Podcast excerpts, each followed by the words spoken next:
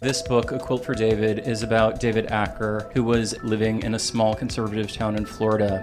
In nineteen ninety-one, as he was dying, someone claimed that their H I V infection was because of him being their dentist. My parents set me up with playdates of children who had two moms or two dads, and it made me feel like, oh, my family's a little different, but it's okay, I'm not the only one, and it's pretty cool. In school during Father's Day, I would do something for my grandpa or for my uncle, and then I would do double the work for Mother's Day.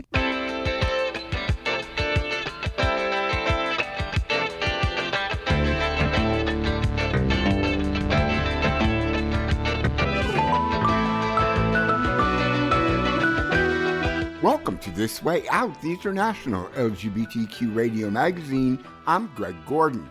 Repeal of Botswana's queer sex ban is upheld on appeal. A poet laments the persecution of the gay dentist with AIDS in A Quilt for David, and an outcaster with two moms discusses growing pains. All that and more this week, now that you've discovered This Way Out. I'm Wendy Natividad. And I'm Joe Bainline. With News Wrap, a summary of some of the news in or affecting L G B T Q communities around the world for the two weeks ending December fourth, twenty twenty-one. Botswana's Court of Appeal has upheld the repeal of two sections of the penal code that criminalized homosexuality. The government's argument against a twenty nineteen High Court ruling that struck down the queer sex ban was the lack of evidence that attitudes toward L G B T Q people had evolved. But the five-judge appeals panel ruled on November twenty-ninth that the statutes banning carnal knowledge of any person against the order of nature and indecent practices between persons indeed violated the right to privacy, the right to liberty, security of person and equal protection under the law, and the constitutional right to freedom from discrimination. In announcing the unanimous decision, Court of Appeal President Ian Kirby said, "Those sections have outlived their usefulness and serve only to incentivize law enforcement agents to become keyhole peepers and intruders into the private space of citizens." Private consensual adult same-gender sex had been punishable under statutes established during British colonial rule in the southern African country by up to seven years in prison. Lesbians, gays, and bisexuals of Botswana chair Setunya Moseme told Reuters, "This will forever change the landscape of democracy, human rights, and equality in Botswana. Finally, the state will have no business in what two consenting adults do in their privacy." The Supreme Court of Mauritius has heard a challenge to its anti-queer sex laws. thirty-one-year-old human rights activist Abdul Ridwan Faras Asik is asking the court to overturn an eighteen thirty-eight colonial-era penal code, section two fifty, according to the queer South African website Mamba Online. The law punishes those convicted of the crime of sodomy with up to five years in prison. Asik told the justices, "I'm just a normal person. I pay my taxes. I don't want to be considered a criminal." He's supported by the country's oldest and largest L G B T Q rights group, Collectif Arc-en-Ciel. Collectif President Muriel Ivan said in a statement, "It is our greatest hope that the Supreme Court will relegate this law to the history books, and our country can finally live up to its reputation as a rainbow nation where every citizen is treated fairly, equally, and with dignity." Asik is represented by attorney Gavin Glover, who says that getting the Supreme Court to actually hear the case was a victory in itself. In an interview after the hearing, Glover said, "Given the compelling evidence for striking down this law, I think we can be very hopeful for a positive result." Mamba Online reports that Asik's next hearing is scheduled for early next year. In India, the Delhi High Court has once again delayed hearing a combination of marriage equality cases, this time because of a request by some of the plaintiffs. They've asked the court to livestream the proceedings because the decision directly affects nearly eight percent of India's population thought to be L G B T Q. They argue that it is consequently an issue of great national importance. The Delhi High Court has given the government until February third to respond to the live streaming request. The government itself opposes marriage equality. The cases involve same-gender couples seeking to marry and queer couples asking for recognition of their legal marriages performed in other countries. Another plaintiff is a transgender woman who entered into a civil union with her husband in South Africa. Generally speaking, the decision of any regional high court in India applies nationally, unless another court has issued a contrary ruling. Canada's House of Commons approved a bill to ban conversion therapy for minors on December first. Prime Minister Justin Trudeau's Liberals sponsored the legislation, and Conservative Party leader Erin O'Toole allowed his caucus to have a free vote on it. But when the vote turned out to be unanimous just two days after it was introduced, many lawmakers on both sides of the aisle were surprised. The Commons erupted in applause. Several Liberal cabinet ministers walked across the floor to shake hands with their Conservative counterparts. There were even some hugs. An earlier version of the ban on the discredited practice that claims to make queer people straight passed in the House earlier this year. However, the Senate did not consider it before Prime Minister Trudeau called snap elections in September. No timetable for Senate consideration of the reaffirmed House bill has been announced. Hungarian lawmakers overwhelmingly approved a bill this week to hold a public vote on the dissemination of so-called L G B T propaganda, a move likely to intensify Hungary's collision course with most fellow members of the European Union, let alone the distress it will create for queer Hungarians. The referendum will pose such inflammatory questions as whether voters support sexual orientation workshops in schools without parental consent, and whether they believe gender reassignment procedures should be promoted among children. There have already been heated exchanges with the E U threatening to withhold critical funding and Prime Minister Viktor Orban defiantly refusing to rein in his government's anti-queer campaign. Orban has held increasingly autocratic power since twenty ten, but he's facing his first competitive election in a decade next year. His pro-family credentials are key to Orban's political playbook. When he announced the introduction of the referendum proposal in Parliament, Orban insisted that "Our children's future is at stake, and we cannot make concessions in this case." No specific date has been set, but voters are expected to go to the polls sometime in April. Queer politicians have scored some major firsts in at least four countries. Lena Axelsson-Kihlblom is a former head teacher and lawyer. The fifty-one-year-old became known as Sweden's super principal after she starred in a documentary about turning around a failing school in one of the country's most deprived areas. She is now Sweden's first transgender cabinet minister, the first trans minister in a Nordic country. A mother of two, Axelsson-Kihlblom came out as trans in a twenty fifteen book called Will You Love Me Now?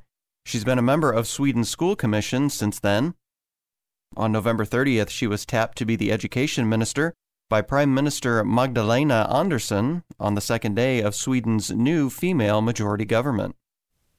Victor Grejeda has become the first gay deputy in the Honduran legislature. He garnered more than one hundred thousand votes in national elections on November twenty-eighth. The Central American country also saw the ouster of the conservative National Party government.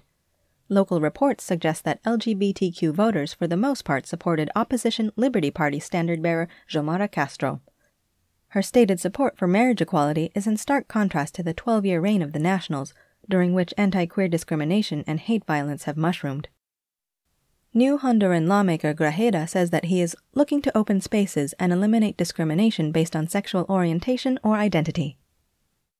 Emilia Schneider has become the first out transgender person to be elected to the National Congress of Chile.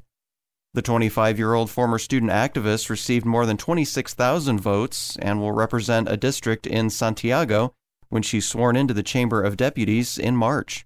Schneider says she hopes to expand rights in a stable and dialoguing manner. Schneider is concerned, however, about the presidential runoff election on December nineteenth. Other L G B T Q activists are worried too. Left-wing candidate Gabriel Boric is battling far-right populist Jose Antonio Cast, who topped all candidates on November twenty-first. Cast was forced into the runoff because no candidate won that required fifty percent of the vote. Fledgling lawmaker Schneider told Merco Press, "The security, dignity, and integrity of the rights of the L G B T Q community and women are at stake." Finally, Nazrul Islam Ritu has become the first elected transgender mayor in Bangladesh. Ritu uses interchangeable she-he pronouns. She's known for helping to build mosques and donating to nearby Hindu temples. He was elected Trudeau Champur's mayor on November twenty-eighth with nearly twice the votes of her opponent. One supporter in the town of about forty thousand said that he can fulfill the promises she made to us because she has always been a philanthropist, helping people. Mayor-elect Ritu told Al Jazeera, "I will dedicate my life to public service." That's News Wrap, Global Queer News with Attitude for the two weeks ending December fourth, twenty twenty-one. Follow the news in your area and around the world. An informed community is a strong community. News Wrap is written by Greg Gordon, edited by Lucia Chappelle, produced by Brian DeShazor, and brought to you by you. Help keep us in ears around the world at this way out dot org, where you can also read the text of the newscast and much more. And you can read the transcript and listen to News Wrap each week by subscribing to our This Way Out radio channel on YouTube. For This Way Out, I'm Wendy Natividad. Stay healthy. And I'm Joe Bainline. Stay safe. This Way Out is supported in part by contributions from our listeners. Some give a little each month, some make a larger annual contribution. More information and a link to give are online at this way out dot org. In elementary school, when I was explaining to another girl that I had two moms, she said, "I think that's fine as long as they're not married." And I did have to break it to her, but she didn't seem to appreciate that part. Queer parenting from the kids' side. But first, we begin a special three-part series that takes a new look at a familiar theme. December first, twenty twenty-one marks thirty-three years of World AIDS Day, an international day dedicated to raising awareness of the AIDS pandemic caused by the spread of H I V infection and mourning those who have died of the disease. This Way Out helps commemorate World AIDS Day with the first in a three-part series, A Quilt for David, by poet, artist, and educator Stephen Rains. Mixed with readings and interviews by the author are actual news reports from the early years of the AIDS epidemic to illuminate the subject. I'm Brian DeShazer. Scientists at the National Centers for Disease Control in Atlanta today released the results of a study which shows that the lifestyle of some male homosexuals has triggered an epidemic of a rare form of cancer. Robert Bazell now in Atlanta. This book, A Quilt for David, is about David Acker, who was a dentist living in a small conservative town in Florida. In nineteen ninety-one, as he was dying, uh, someone came forward and claimed that their H I V infection was because of him being their dentist, and said that there was a dental transmission. Then seven other people came forward and blamed him for their infection. And so in that time of great H I V hysteria, it was a story that was believed, and he just became um, sometimes given the name of Dentist of Death. And about ten years ago, I started thinking about this situation, and I've spent the past ten years researching and writing about it.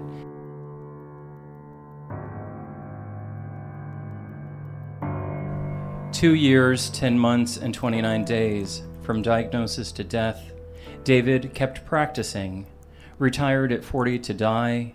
From diagnosis to death, was scared of small-town rumors and small-town mentality. Retired at forty to die. He used aliases at doctor's offices hours away from his home. Was scared of small-town rumors and small-town mentality. David said hiding his diagnosis was lonely and isolating. He used aliases at doctor's offices hours away from his home. Kimberly, secretly sexually active, points her finger at David.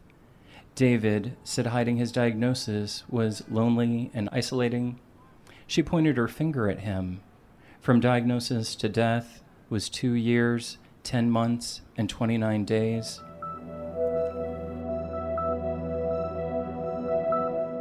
Uh, my name is Lori Garrett, and I'm the science reporter for National Public Radio. Suddenly, the public woke up and said, "My God, there's this terrible disease." And not only is it terrible, but virtually everybody who gets it dies of it, and it's contagious. And we had horrible, horrible cases all across the country of tremendous hysterical overreaction against AIDS patients. Where to begin about the research? So it started like most of us when we have a question, as I just Googled it. My my question was like, what was happening in that dental office? And my first assumption was that transmission did happen, and I couldn't figure it out, like knowing how H I V is transmitted, like how, how did this happen? In all the articles I encountered, there was so much, they were just loaded with homophobic language and so much AIDS phobia that it was clear to me right away that David Acker never really had a fair opportunity.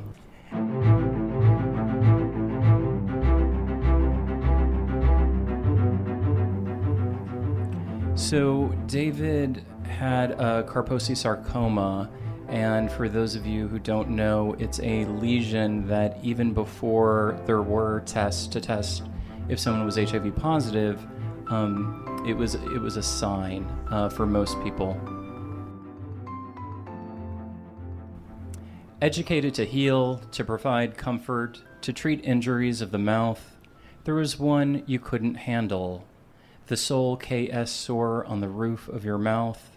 Soon there were four.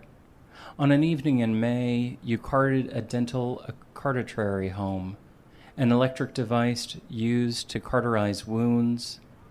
In the dimly lit bathroom mirror, you used it to singe your palate. Red hot electrical heat on wet tissue, repeated the procedure, burning each lesion. Dentist, heal thyself. A Quilt for David, written and read by Stephen Rains, published by City Lights Books in twenty twenty-one. Tune in to A Quilt for David on the next two editions of This Way Out as David Acker's story is revealed. I'm Brian DeShazer for This Way Out.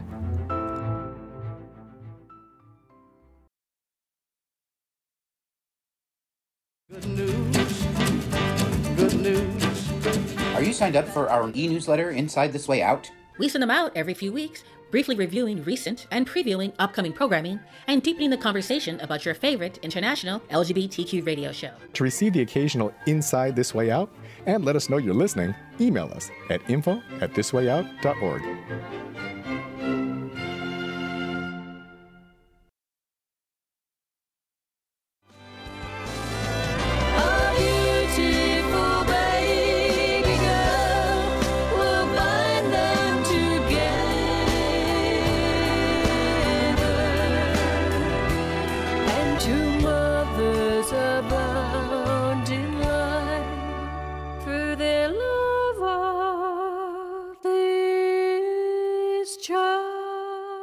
Heather Has Two Mommies is not just a children's book. A couple of members of the Queer Youth Outcasting Overtime crew hung out off the clock to chat about having two moms in real life. Hi, this is Outcasting Off the Clock, and I'm Isha. Today I'm talking with Rose. Hi, Rose. Hi, Isha. How are you doing today? I'm doing well. And so today we're going to talk about your experience with having two moms. So let's get into it. When was the first time you realized that your family may not look like other families around you? I think I kind of always knew from a younger age that my family looked a little different because I saw other kids my age who had a mom and a dad. But I think what helped was it felt like a normal thing because my parents also set me up with playdates of children who had two moms or two dads. And it made me feel like, oh, my family's a little different, but it's okay. I'm not the only one, and it's pretty cool. I think that's really great that you had exposure to families with other gay parents and felt pretty comfortable and not super insecure about it. Yeah, and it also helped that they would read picture books to me with main characters who had have two moms, and I felt like they showed a lot of representation in ways like that, which really helped me to feel like I was in a normal situation, because it was a normal situation. Yeah, definitely. And I'm pretty surprised when you say that there were children's books that showed gay parents, just because I know that even though I'm slightly older, I didn't expect that there would be children's books with gay representation when we were younger.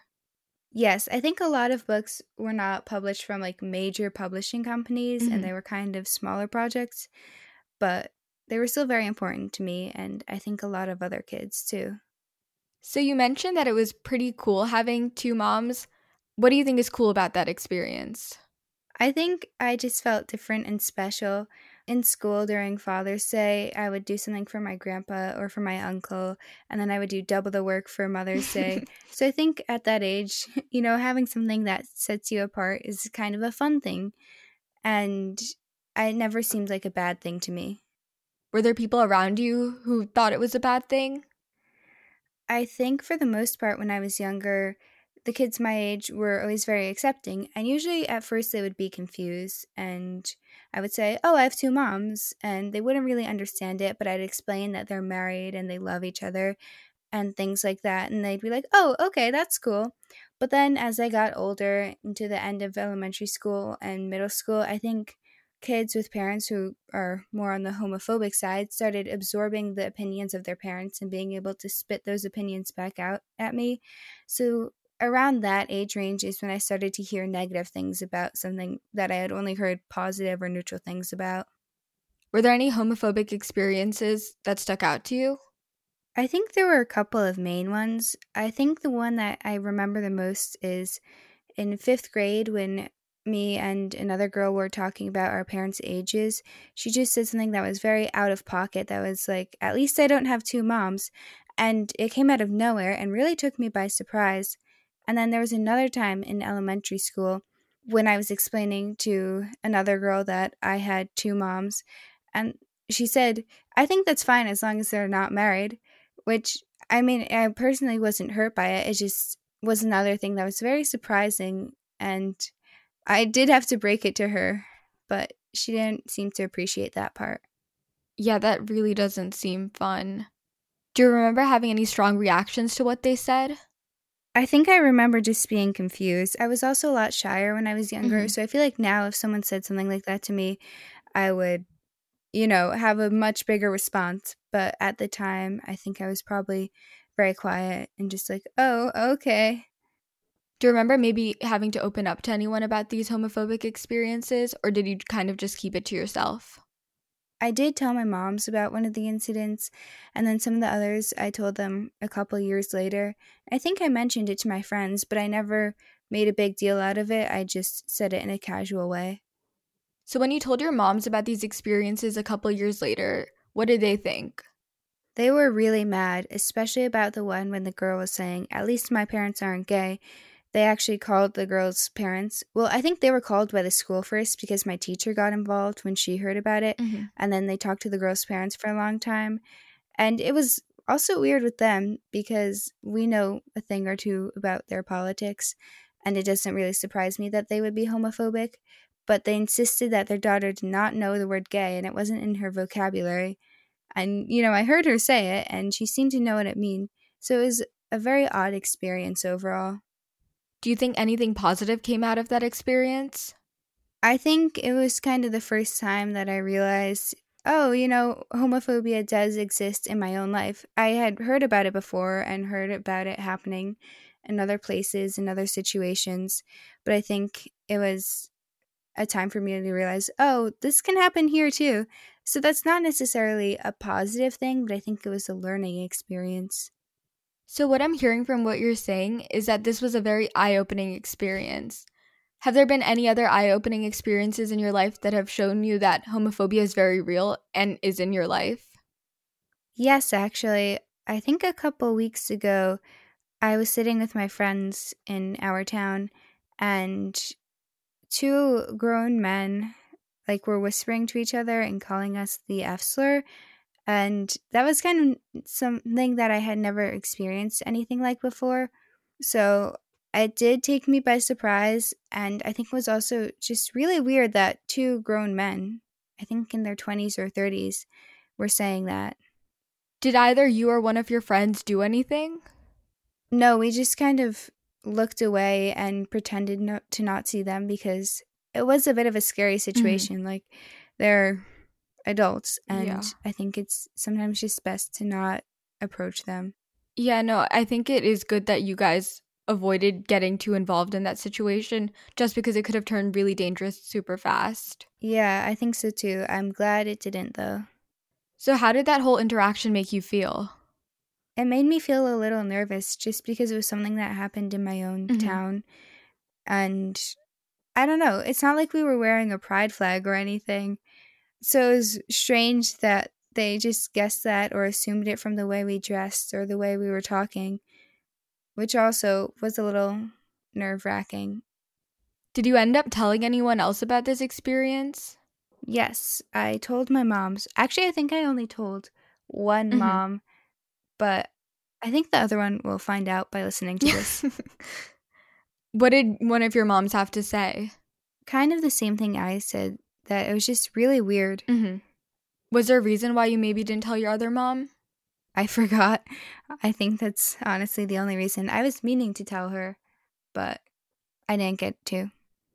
Did you open up to anyone else other than your moms about this? I think I told a couple of my friends, actually. Not in like a, oh, this is what happened mm-hmm. way, but in more of a, beware. There are people like that in my town. I'm really sorry that happened to you. And I know that you've mentioned that your town is pretty small. So it's just like very alarming, as you said, to know that there are people like that who exist within your small town. Yeah, it definitely made me feel pretty uneasy. So how do you think your reactions to these homophobic incidents have evolved as you've gotten older? I think it's just more of a matter of noticing them. I could easily see myself when I was younger brushing off one of these incidents and not fully realizing what was happening, but I think now that I'm older, I'm more aware of these things and I can spot them better when they happen. So, Rose, in our conversations, you've mentioned that you identify as bisexual. How has having two moms affected your own acceptance of your own sexuality? I think it just made me realize this is okay, this is normal. They raised me, and I think I'm pretty normal, and it just made it feel like something that I would always be accepted for, and that was the case, which I'm very thankful that I grew up in such a welcoming and accepting environment. I'm so happy to hear that, and it's so great to hear that just because as we've heard from our fellow outcasters and even in the media, some people are not as lucky to have accepting families, so I think that's really great. Yeah, I think so too. So, Rose, this has been super fun, and thanks so much for talking to me. Thanks for having me. I had a lot of fun, too. This is Outcasting Off the Clock, and I'm Isha, talking with Rose. Two mothers are bound in line for their love of this child.